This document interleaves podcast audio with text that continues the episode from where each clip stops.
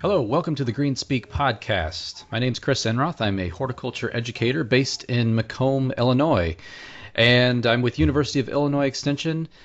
Today we're going to be talking about lawns, and we are joined by our guest, Richard Hentschel. Thank you, Richard, for being on the show. Glad to be here, Chris. All right, Richard, so we're colleagues. You're a horticulture educator, as am I. I'm in Macomb, Illinois. Where are you located? My office is in Kane County, St. Charles, Illinois, and like you, I cover probably several counties. I cover Kane, DuPage, and Kendall counties. Excellent. Yeah, so you're more northern Illinois, Chicago, so Chicagoland region, as a lot of folks say, down here in central Illinois, yes. Right, exactly. So before we really get into our topic about lawns today, one thing I do want to...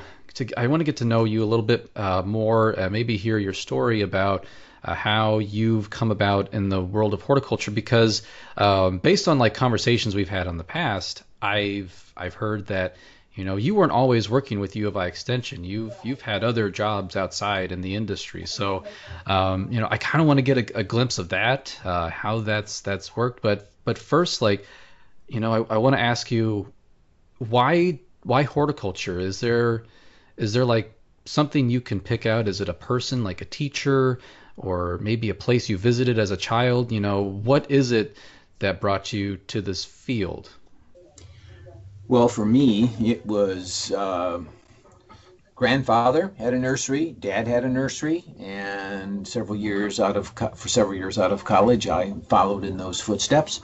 I've always enjoyed teaching and educating and sharing. So while I was in school, I did have the opportunity to do a summer internship with the University of Illinois Extension when they were doing those kinds of things yet. And I had a very good mentor, Dr. Bill Whiteside, and he really introduced me to how sharing that knowledge ought to be done. And while I didn't initially get into Extension, it was an easy choice once I chose to do that.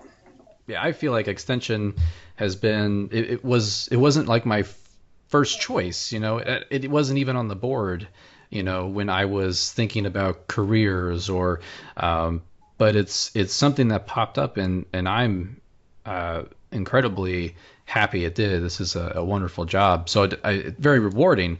So in the beginning of your career, let's see, I looked at your staff bio. It looks like you went to U of I. Tell us a little bit more about, you know, what did you study at U of I, and, you know, what was your focus? Did you have a specific focus that you were aimed toward in horticulture? Well, for me, Chris, in my case, I spent the first 2 years at a junior college, as many other students do these days, and that took care of a lot of the gen ed kind of things that you need to get out of the way. And so when I got to the University of Illinois as a junior, I joyfully really got to just focus on horticulture. So the Englishes and the math and all those other kinds of things I'd already taken care of. So to be able to spend 2 years focusing on horticulture was again, a real pleasure. Coursework involved the typical general kind of background things that exist in any horticulture curriculum. Introduction to horticulture, greenhouse management, nursery management. But the whole time there, given my nursery background, I really tried to focus on woody ornamentals. So that was plant ID, plant pathology, entomology.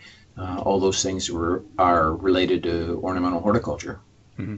And upon graduation, did you find, was it like easy to land a job, or did you have a specific like sector of the green industry that you were shooting for? Well, for me, landing a job was easy. I just went back home to the family nursery. Exactly, yeah. And that worked well for many years. I eventually, though, kind of in the back of my mind, I don't know. Anyway, Extension was always there. So at some point, I applied and got a position within the Extension system in Rock Island County. Oh, excellent. That not too far away from where I'm located. Yeah. Right. So in Rock Island County, what year would that have been? Yeah, that would have been about 1980. Okay. And what was the green industry like? Have you seen a huge difference from like 1980 to, you know, a couple decades later? Have you seen any major shifts in that time that's influenced your career? Sure.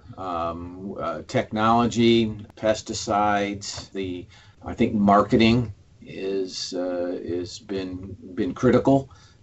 You can't survive unless you can sell your products. So marketing was that. There were many more smaller operations, both in vegetable production as well as, say, the nursery trade.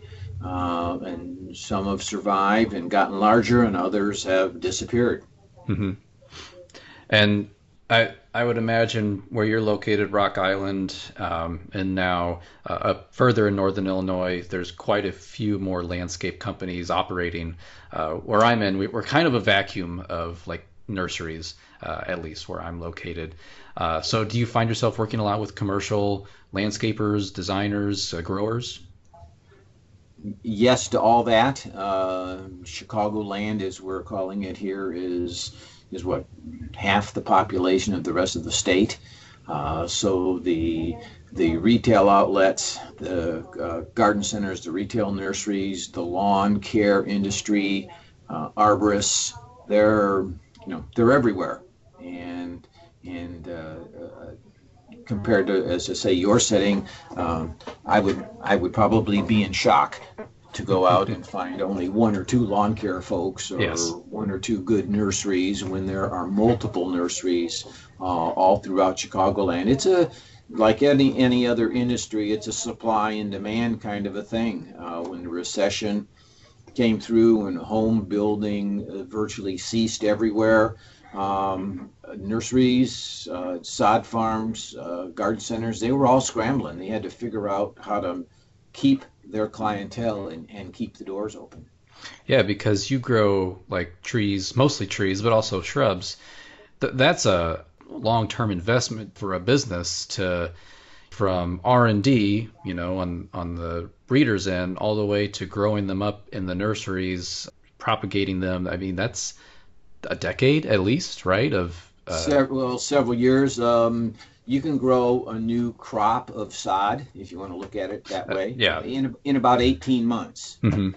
But the problem when we hit the wall was they had been producing sod based on the sales in place. So there was acres and acres of sod that just got too old. Mm-hmm. And so sod farms, if they were going to stay alive, reverted back to cash rent, corn and beans, only growing a little bit of sod for those in municipal repairs or athletic field installs and things of that sort.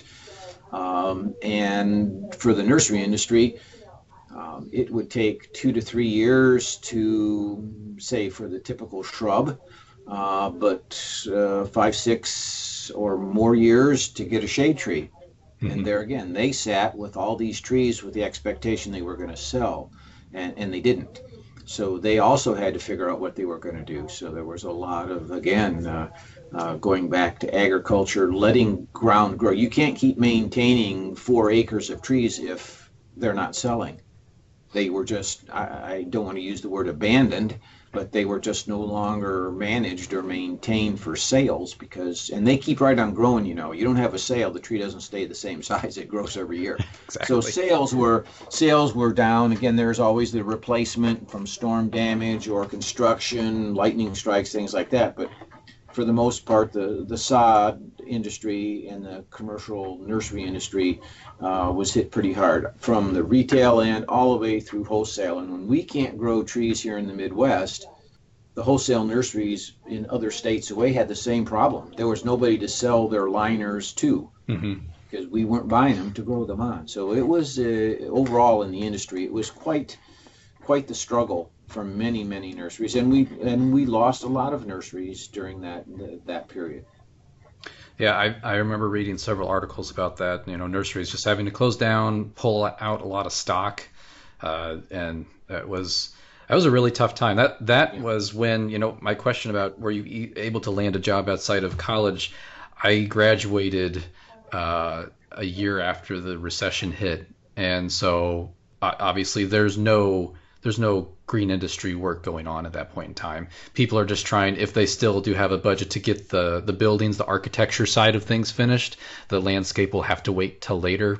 I was lucky enough, though, that I did find work with a local landscaper out in Kansas, and then worked my way to a county parks department. But yeah, that was a really tough time for the green industry, especially during that recession. Yeah. And really, we still haven't recovered. Right now, today, there's an absolute shortage of certain kinds of trees in certain sizes.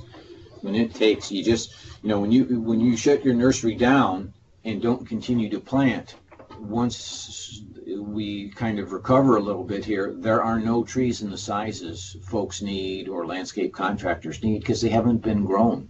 So we're still in the catch-up mode.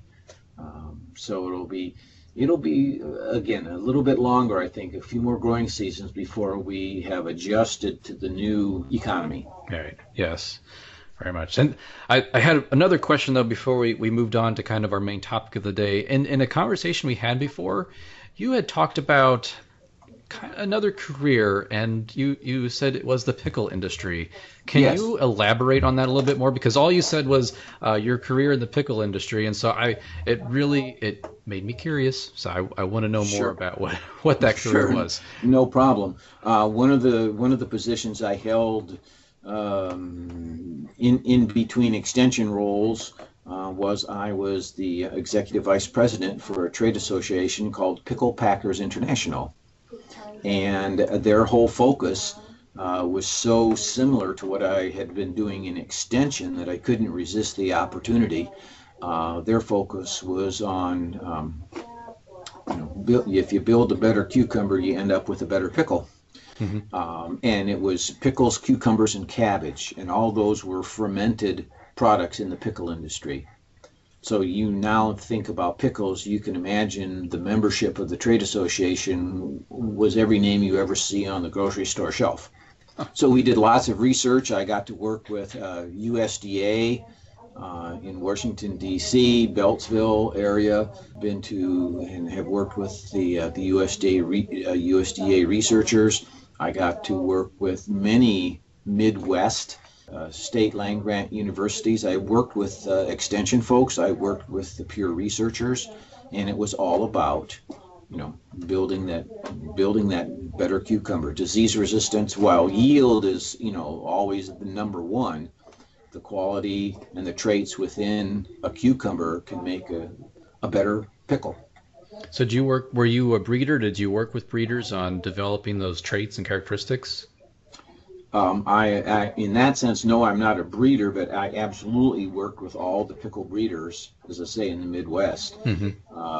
North Carolina, South Carolina, Wisconsin, Michigan, Ohio for a period of time. They were all working with that. And as an association, we've actually funded research so that we knew we would be getting a better cucumber down the road.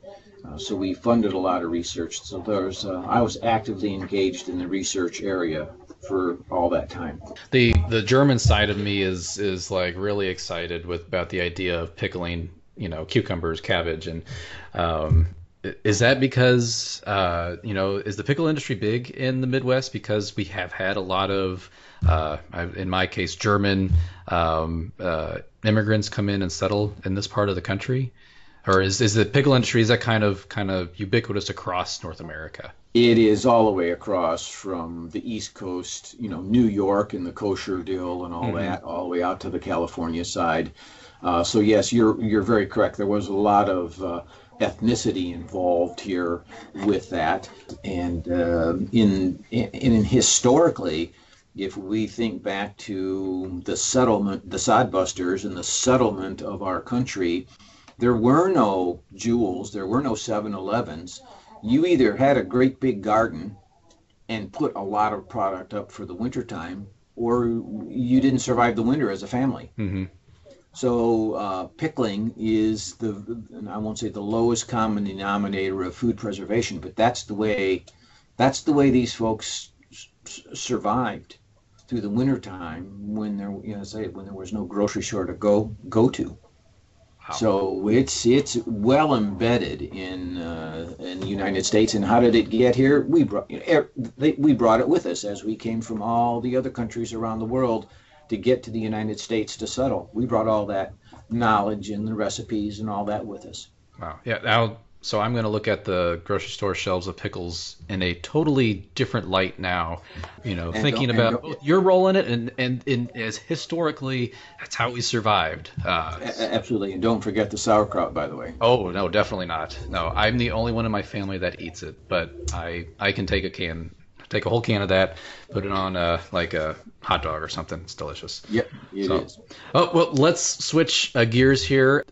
Another reason why I want you here, Richard, is this is the perfect time of year to talk about lawns. And when it comes to lawn care, I've learned a lot from you since I've been with Extension. It's been 5 years now. And, when it comes to lawns, you teach master gardener training, turf training. I've taken a lot of your PowerPoints, your notes, and used those as I've taken over turf training down here in the southern portion of Illinois. But when it comes to lawn care, a lot of people want to start things in spring, and I tell them it's not going to hurt to do things in spring, but it may not be the best time. So could you give us a little bit of advice for our cool season lawns, which is what most of us in Illinois, at least in our neck of the woods, are growing? What should homeowners be doing right now? We're in mid-August for their lawns. Well, we have a typical fall establishment time frame. Typically, we think about from about the middle of August now through at least the first week in September. If you're a little bit farther south in Illinois, you get a couple more weeks of reprieve. Far north, that September 5th date is pretty hard because you need to grass up, you need it to get growing, you need to be able to have mowed it several times before the killing frosts finally get here so that the lawn is old enough to survive. You've got more leeway as you move down the state. So this is a prime time for seeding the lawn. It's actually a prime time for putting down sod because, as you point out, our cool season grasses really prefer cooler soil temperatures and fall moisture from the fall rains. When it comes to spring versus late season seeding, we always tell folks, again, it's not going to hurt to seed in the spring, but you have a lot more other issues happening in the spring, like annual weed germination. We're going to be coming into the summer. The soil is fairly cold that time of year too, whereas in later on in the season, or at least the summer annuals, they're pretty much giving it up. The soil is a bit warmer, so germination might be a bit more efficient. So in terms of putting down seed, have you seen a correlation? Is seeding late season, early summer, does that give you better germination? Well, yes, it does, and without the competition of all those annual weeds that you spoke of just now. Sowing your lawn in the spring, and by the end of fall, you have quite a collection of annual and perennial weeds in your lawn, along with your desirable grasses. When we sow that lawn in the fall, come next spring, when those other weeds would normally want to germinate, the lawn has already got many weeks jump on that weed seed, so you still have a better lawn as a result when you sow in the fall. So that's my preferred seeding time, would be certainly late summer, early fall, mm-hmm, over spring, just because of the weed seed problem that we end up with. We do everything correctly to generate the seed bed, promoting good quick germination of our preferred lawn grasses, and yet so we're encouraging weed seed growth as well. Exactly. Well, let's move on to our client questions. Sure. As we wrap up this show, we like to take questions that have come into the Extension office. Here, this is what we've gotten from what we call McDonough, Warren, Henderson, and Knox counties. Also pulled one offline. So let's start with the first one here. And this question here, Richard, comes from Champaign, Illinois, even though, yes, over in Champaign, every once in a while we get questions from all over the state and sometimes, as you know, the country. Yes. And what this homeowner in Champaign wants to know, they've just moved into a new house, and as part of that contract that they signed when they bought that new house, the previous owner put down sod. And so the sod has just been put down. What do they do? How should they water the sod? Well, sod gets watered absolutely pretty much opposite of how we might be watering a brand new seeded lawn. Sod gets installed, you've got the green, you've got a tiny little bit of thatch and virtually the crown of the grass plant, but no roots. It was harvested and rolled up. So sod takes an awful lot of water to allow the crown with a very limited root system to absorb that moisture and keep the grass plant alive.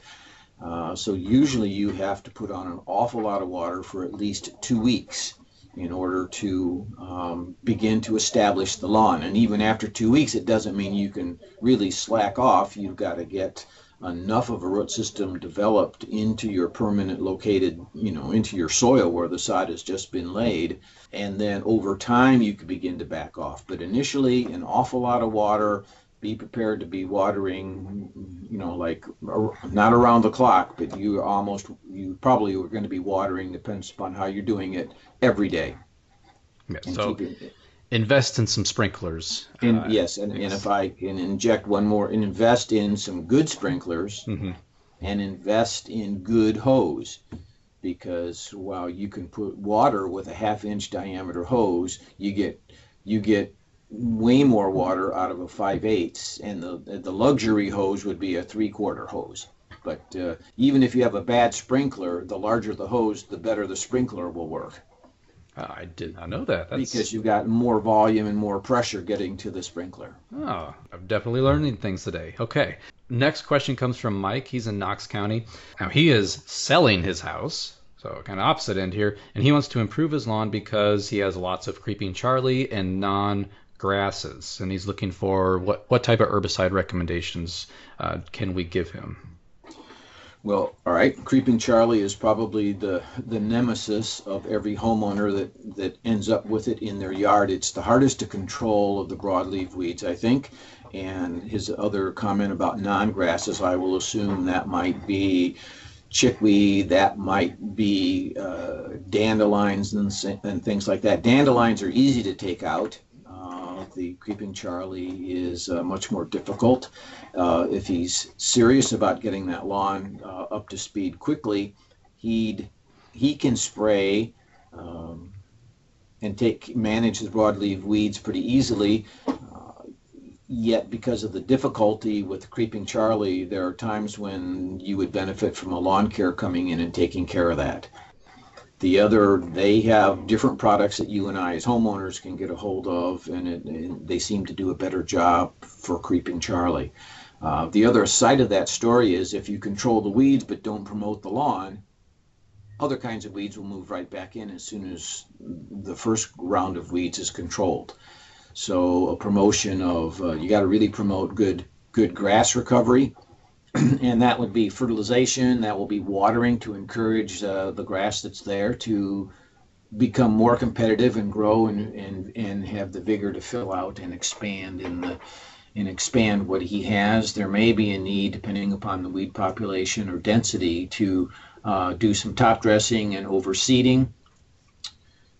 If this lawn is established for a number of years, the lawn would also benefit from core aeration to provide more air into the soil profile, more water into the soil profile, and that's going to promote much better root growth in terms of the lawn, and that will again help the lawn thicken up.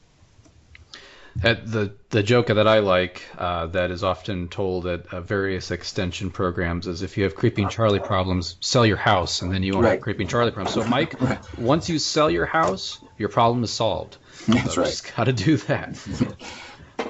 All right. Next question comes from Judy, and she's from Rock Island, your old stopping grounds. Yeah. She has had grub problems in the past. She put down grub control in the early spring, but she still is fighting grubs, is getting damage in her lawn. What advice do we have for her? Well, when it comes to grub control, the magic number we look for is you need at least 10 to 12 grubs per square foot in order to make a treatment, before you can validate a treatment. Less than the 10 or 12 grubs per square foot, the lawn will keep up with the damage and you won't even know the grub is there. Above that threshold number, the grubs are eating more grass roots than the grass plant can provide, and that's when we see the lawn browning. That's when we see the damage occurring. When the numbers are that high or higher, and when I was in Rock Island County, I visited properties where there were more than 30 grubs per square foot. At that point, you can grab your lawn and pick it up and raise it up off the ground like a piece of sod or a bad toupee. Certainly, treatments are very valid and justified at that point. Understanding how the grub works, the Japanese beetle or mass chafer lays the egg sometime in late July, early August. We should be seeing brand new grubs from that egg-laying hatch now out there. Applying a grub control product in the spring, really the new crop of grubs is not there yet in the spring, what she might have been protecting from were any overwintering grubs. But overwintering grubs really don't eat enough in the springtime to cause damage in the lawn. So the period of protection really needs to be the late summer, early fall. Some of the products homeowners can apply have a year-round or a 12-month coverage period. So depending upon if a one-time product was applied, it would have been ineffective against any grub damage late summer, early fall.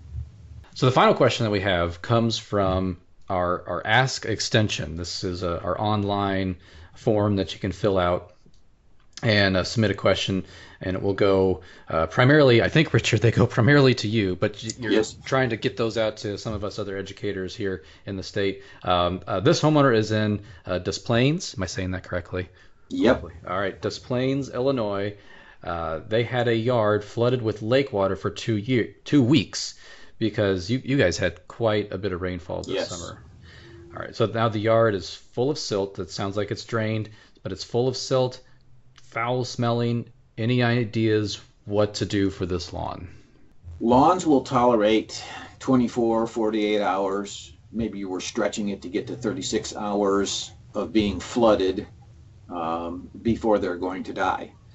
Even lawns that have standing water, but part of the lawn is exposed above the soil, above the water surface, will last longer than when they're totally submerged. So after 2 weeks, that lawn pretty much guarantee that as the water recedes, that flooding water brought in the silty material, and you have no idea what's in that, by the way. And the foul smell, part of that is the water that came in, but the other part of that foul smell may be the lawn actually sitting there, laying there, rotting. Recovery is when it's underwater for 2 weeks, you're really talking about reestablishment. You might find the occasional dandelion or something surviving, but pretty much the lawn grasses themselves are gone. Anything less than, so things we can do. If the silts aren't too bad, you could literally take your garden hose and kind of rinse off the lawn, get the, flush the silty material away if it's not so bad. Core aeration is critical. Remember that a gallon of water or a gallon of milk here weighs about 7 point some pounds. You have the standing water literally weighted down the soil and compacted the soil. So core aeration is one of the first things we can do. It relieves compaction, as I mentioned earlier, and another answer here. You are introducing air back into the soil. And air is an absolute requirement for any plant to live with its roots. You have to have air in the soil for it to actively find and take up nutrition again, actually find and take water up again. So the air is critical to that. So core aeration is a very big part of that. Time will allow the smell and all that silt to become part of the soil profile again. and then there's going to be top dressing, overseeding, reseeding. If it's a high profile area, perhaps the removal of all that and resod after you've done a very good job of soil prep. Okay. And this time of year is a great time to be reestablishing a lawn. Absolutely. We're seeing that happening everywhere right now. Any of these areas that have been flooded, it's we have a local golf course here in St. Charles through the Park District. They are in the midst right now of trying to reestablish fairways in the rough areas. Knock on wood, unfortunate for them, it didn't get into any of the greens. But it was, you couldn't play the course, essentially, as there was so much water. All right. Well, those are the questions that we have for today. I want to thank you, Richard, for being on the program today. Is there any way that, I guess, folks, if they wanted to follow you, do you have a blog? What way do you have in terms of outreach, social media for where you're located? On a statewide basis, you can look at a podcast called Green Side Up, which is published or put out once a week, and I cover seasonal topics that way. If folks wander around and within our system find our unit Facebook page, and it's DKK, DuPage, Kane and Kendall, there's a Facebook page there, and weekly articles are published there as well. Excellent. All right. Well, Richard, thank you once again for being on the show. We really appreciate it, and thank you everybody for listening.